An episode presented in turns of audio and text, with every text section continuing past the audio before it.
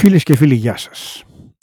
Το Γιώργο Παπανδρέου το ξέρετε, το γνωρίζετε από τα παλιά και δεν χρειάζεται κάποια ειδική παρουσίαση. Είναι το πορφυρογέννητο της δυναστείας, το Διεθνούς Εμβελίας Σοσιαλιστικό Καρτούν, που είναι πρόεδρος ακόμα της Σοσιαλιστικής Διεθνούς, η οποία το αντέχει νομίζω για λόγους που άπτονται της οργανωτικής και πολιτικής της αφασίας. Το Γιώργο έχει αστήρευτη εμπιστοσύνη στην πολιτική, κοινωνική και πολιτιστική του υπεροχή. Μπορεί να είναι ανίκανο να πει δύο κουβέντες σε μέτρια έστω ελληνικά, αλλά η εμπιστοσύνη στην προσωπική του διάνοια είναι αστήρευτη.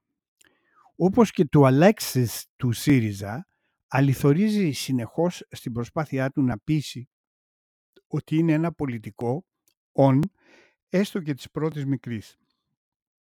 Γρήγορα γρήγορα έβαλε μπροστά το λάπτοπ και έψαξε τις σαπουνόφουσκες του Ανδρεϊκού Πασόκ του αξέχαστου μέθησου Ανδρέα.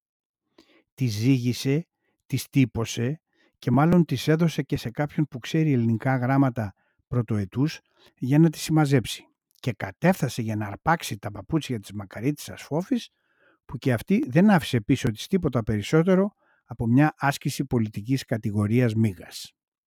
Τα πλήθη όμως δεν συγκινήθηκαν προφανώς ένας άγνωστος, άχρωμος και άοσμος ονόματι Ανδρουλάκης και αυτός μαθητής της πρώτης μικρής με ευκολία πλαγιοκόπησε το καρτούν και του φόρεσε καπέλο στον πρώτο γύρο της εκλογικής παραδείας.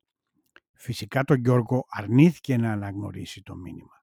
Ανεξάρτητα από τα αναμενόμενα αποτελέσματα του δευτέρου γύρου, το ιδεχθές φαινόμενο Γιώργο και κατ' επέκταση η ελληνική τραγωδία της τριμερούς ενδογενούς ολιγαρχίας Καραμανλίδες, Παπανδρέου και Μητσοτάκηδες θα εξακολουθήσουν να ταλανίζουν τη δύσμερη αυτή χώρα. Πραγματική αποτελεσματική πολιτική και κατ' επέκταση κοινωνική αλλαγή στην χώρα της Φεδράς Πορτοκαλέας είναι μάλλον αδύνατος. Και ο αδιάψευτος μάρτης του συμπεράσματος αυτού είναι η ιστορία μας από του πρώτου παγκοσμίου μέχρι το σήμερα. 400 χρόνια δουλείας πληρώνονται ακριβά αν φυσικά δεχθούμε ότι μπορεί πράγματι να πληρωθούν και να εξοφληθούν. Πασόκ, Κινάλ, Νουδού, ΣΥΡΙΖΑ και λοιπά σχήματα μιας απίστευτης πολιτικής και κοινωνικής τραγωδίας είναι οι αδιάψευστοι μάρτυρες του αδιεξόδου μας. Με τις υγιές μας.